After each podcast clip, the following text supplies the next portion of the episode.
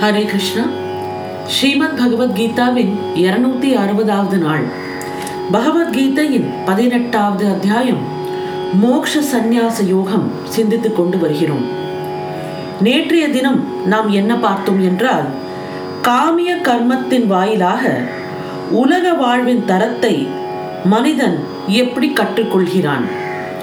எப்படி ஒரு பட்டுப்பூச்சி ஒரு கூட்டை கட்டிக்கொண்டு அதுக்குள் சிறைவாசம் செய்கிறதோ அதே போல அந்த கூட்டை உடைத்து கொண்டு வெளியே ஒரு பட்டாம்பூச்சியாக பறந்து இந்த உலகத்தை வலம் வருகிறது. கூட்டை கட்டுவது எப்படி முக்கியமோ அதே போல அந்த கூட்டை உடைப்பதும் முக்கியமாக இருக்கிறது. இன்றைய தினம் நாம் அறிஞர் என்பவர் யார்? இப்போ ஒரு ஒரு ஸ்லோகத்திலையும் கான்செப்ட் டிஃப்ரெண்ட் டிஃப்ரெண்ட்டாக இப்படி ஒரு குரூப் ஆஃப் லேர்னட் பீப்புள் சொல்கிறாங்க இப்படி ஒரு குரூப் ஆஃப் லேர்னட் பீப்புள் சொல்கிறாங்கன்னு பிரித்து பார்க்குறோமோ? இந்த அறிஞர் அப்படின்னு சொல்லும்போது இந்த அறிஞர் என்பவர் யார் என்பதுதான் இன்னைக்கு பார்க்க போகிறோம். ஆறாவது ஸ்லோகம். ஏதான்யபி து கர்மாணி சங்கத்யத்வா பலானி ச கர்த்தவ்யானீதி மே பார்த்த நிச்சிதம் மதமுத்தமம் பார்த்தா ஏதானி கர்மாணி அபித்து இக்கர்மங்கள் அனைத்தும் கூட சங்கம் பற்றுதலையும் பலானிச்ச பலனையும் தியத்வா ஒழித்து கர்த்தவ்யானி செய்ய வேண்டியவைகள் இதி என்பது மே என்னுடைய நிச்சிதம் நிச்சயமான உத்தமம் உத்தமமான மத் மதம் அதாவது கொள்கை. பார்த்தா பற்றுதலையும் பயனையும் ஒழித்தே இக்கர்மங்கள் யாவும் செய்யப்பட வேண்டும் என்பது எனது நிச்சயமான உத்தமமான கொள்கை. பற்றுதலையும் பயனையும் ஒழிக்க வேண்டும் என்பது ஒரு ஸ்டேட்மெண்ட்டாக இந்த ஸ்லோகத்தில் கூறப்பட்டிருக்கு. தாயொருத்தி தன் உடலிலிருந்து பாலை உண்டு பண்ணி தன் குழந்தைக்கு ஊட்டுகிறாள். குழந்தையை பொறுத்து தான் பத்தியம் இருக்கிறாள். ஊன் உறக்கத்தை ஒழிக்கிறாள்.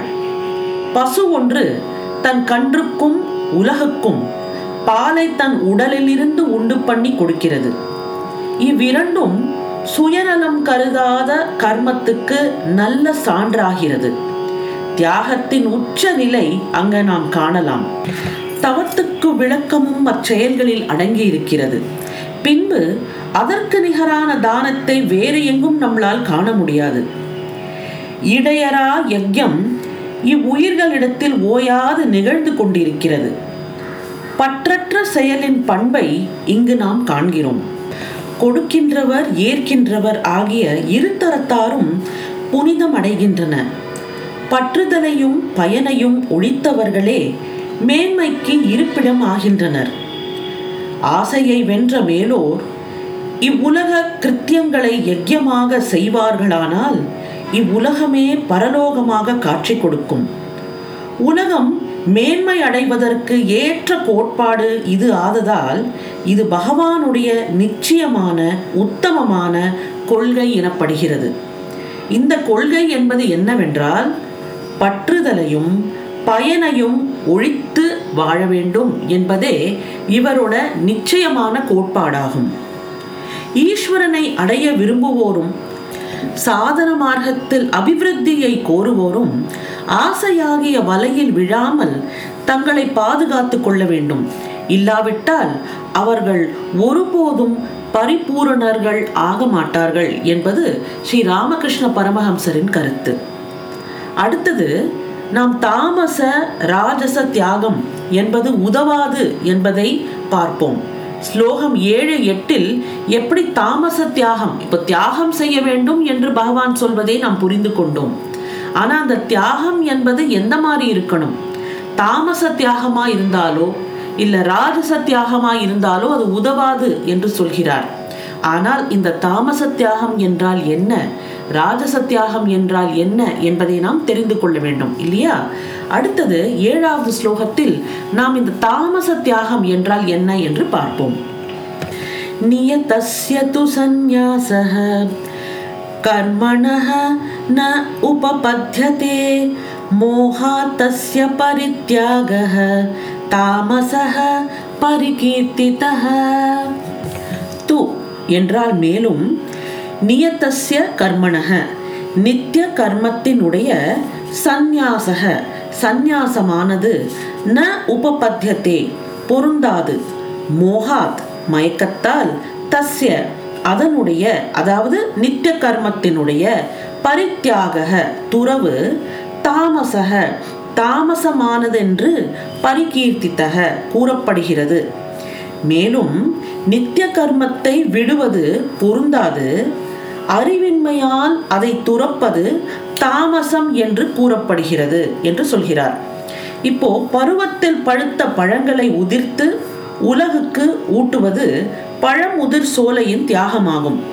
ஒரு ஃப்ரூட் ஆர்ச்சர்டு இருக்கு. அதோட கடமை என்ன? இந்த பழத்தை உண்டு பண்ணி அந்த பழத்தின் சுவையை இந்த உலகுக்கு ஊட்டுவது. இதுவே அதோட கடமையாகும். அதற்காக பூத்து காய்த்து கனியாக்குவது அந்த சோலையின் நித்திய கர்மமாகும். சோலையின் தியாகத்தை விரைவில் பயன்படுத்த வேண்டும் என்று எண்ணிய அறிவிலி காய்களை மரங்களிலிருந்து பிடுங்குகின்றான். அது பலவந்தத்தில் செய்த தியாகமாகும். அங்கனம் பறித்த காய்கள் கனிதற்கு பதிலாக வெம்பி போகும். சுவையற்ற கனியும் முளைக்கப் போட தகுதியற்ற விதையும் அதன் பயனாகும். அறியாமையினால் செய்வித்த கர்ம தியாகத்தின் விளைவுதான் இது. இதுதான் வந்து இங்க கூறப்பட்டிருக்கிற ஒரு எக்ஸாம்பிள் இது நம்ம நிறைய பார்க்கிறோம். பழங்கள் சீக்கிரமாக கிடைக்க வேண்டும் என்று காயாகவே அதை பறித்து அது ரசாயனங்களை போட்டு அதை பழுக்க வைத்து உலகுக்கு நாம் கொடுக்கிறார்கள். ஒரு சில பேர் இதை ஒரு பிஸ்னஸாக பண்ணுறாங்க இல்லையா? அதாவது இந்த மாம்பழத்தை எல்லாம் வந்து ரசாயன பொருளை வச்சு பழுக்க வச்சு கொடுக்கறது. இதனால என்ன ஆகிறது? கேடுதான் வரும். அது வந்து உடலுக்கு பொருந்தாத ஒரு ரசாயனத்தை வச்சு கொடுக்கும்போது உடல் உபாதைகள் என்பது வரும். இந்த மாதிரி ஒரு பேராசனால இல்ல அறிவின்மையால் நாம் நிறைய விஷயங்களை செய்கிறோம். நிறைய பால் கொடுக்க வேண்டும் என்று பசுவுக்கு ஹார்மோன் ஊசியை செலுத்துவது. இதனால் என்ன பயன்? உலகில் இருக்கிறவங்க அத்தனை பேருக்கும் பால் நிறைய கிடைக்கணும் மில்க் ப்ரொடக்ஷன் ஜாஸ்தி பண்ணணும்னு பசுவுக்கு ஊசியை போடும்போது அந்த பாலின் தரம் என்பது எப்படி இருக்கும்? அந்த பாலிலும் இந்த ஹார்மோன்ஸோட நமக்கு வருது. அதை நாம் பருகும்போது அதனால் வர அந்த உடல் உபாதைகள் நமக்கு வருது. இதெல்லாம் மனுஷனோட அறிவின்மையால் செய்யற விஷயங்கள். இதே மாதிரி பூமியில் நிறைய கெமிக்கல்ஸை போட்டு பெஸ்டிசைட்ஸை போட்டு தாவரத்தை வளர்ப்பறது. அதனால என்ன ஆறுது? தாவரம் நன்றாக வளர வேண்டும் ப்ரொடக்ஷன் ஜாஸ்தி பண்ணணுங்கிற பேராசையில் பண்ணுறது நம்ம உடலுக்கு அது கேடாக விளைகிறது. ஒரு பசு தன் ரத்தத்தில் இருந்து பாலை உண்டு பண்ணி தன் கன்றுக்கும் கொடுத்து இந்த உலகுக்கும் கொடுக்கிறது. இது வந்து உன்னதமான தியாகமாகும். இந்த தியாகத்தில் பேராசை கொண்டு வந்து அதுக்கு ஹார்மோன் ஊசியை செலுத்தி இந்த பாலை நாம் அதிகமாக உண்டு பண்ணும்போது என்ன ஆறுது? அந்த பசுவின் உடலுக்கும் அது கேடாக விளைகிறது. அந்த பாலை பருகும் நம் உடலுக்கும் அது கேடாக விளைகிறது. மனிதனுடைய பரிபாகத்துக்கு ஏற்றவாறு நித்திய கர்மம் உயர்கிறது. உண்பதும் உறங்குவதும் அறிவிலிக்கு நித்திய கர்மமாயிருப்பது போன்று விவேகிக்கு யக்யம் தானம் தபசு முதலியன நித்திய கர்மம் ஆகின்றன. உடல் இருக்கும் பரியந்தம் நித்திய கர்மம் என்பது நடைபெற வேண்டும். ஏனென்றால் உடல் வாழ்வும் நித்திய கர்மமும் இணை பிரியாதவைகள் மேலோனை அது மேலும் மேலும் பரிசுத்தப்படுத்திக் கொண்டே வருகிறது. அவ்விவேகத்தால் அதை விடுவதால் கேடு என்பது விளையும். அக்ஞான இருள் இன்னும் அதிகரிக்கும். பணக்காரனை போன்று தானும் சுகஜீவனம் செய்ய வேண்டும் என்று கூலியாள் தன் வேலையை நிறுத்தினால் அவன் வருந்துவான். தமோ குணத்தில் இருந்து உதித்த நித்திய கர்ம தியாகம் என்பது இது போன்றது. இது பொருந்தாது. இந்த உதாரணங்களை பார்க்கும்போது நம்மளுக்கு கரெக்டாக புரியும். நித்திய கர்மம் என்பது நடந்து கொண்டேதான் இருக்க வேண்டும். நித்திய கர்மத்தை நிறுத்த முடியாது. ஆனால் விவேகியாக இருப்பவன் அந்த நித்திய கர்மத்தை ஒரு யஜ்யமாகவும் ஒரு தானமாகவும் ஒரு தபஸாகவும் மாற்றிவிடுகிறான். அறிவில்லாதவன் உண்பதும் உறங்குவதும் போன்ற ஒரு நித்திய கர்மாவை செய்கிறான். மனம் சச்சிதானந்தத்தில் லயமாகிற வரையில் ஒருவன் பகவன் நாமத்தை உச்சரிப்பதும் உலக காரியங்களை கவனிப்பதும் ஆகிய இரண்டையும் செய்து கொண்டே இருக்க வேண்டும். அடுத்ததாக ராஜசத்தியாகத்தை பார்ப்போம். எட்டாவது ஸ்லோகம்.